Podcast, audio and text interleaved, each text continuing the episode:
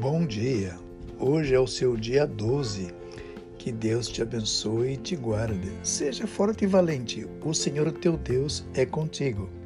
Vamos estar orando hoje pelos nossos jovens, para que os jovens não sejam ousados nem abusados, mas compreensivos, que contribuam, que colaborem, que ajudem no combate a essa pandemia, que sejam precavidos também com todas as medidas de segurança.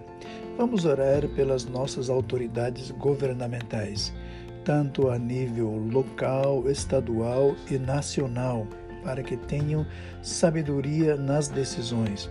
Também para com aqueles que têm a responsabilidade de determinar a distribuição dos recursos financeiros que o façam com sabedoria e assim possamos ver essa pandemia caminhando para o seu final o mais rápido possível.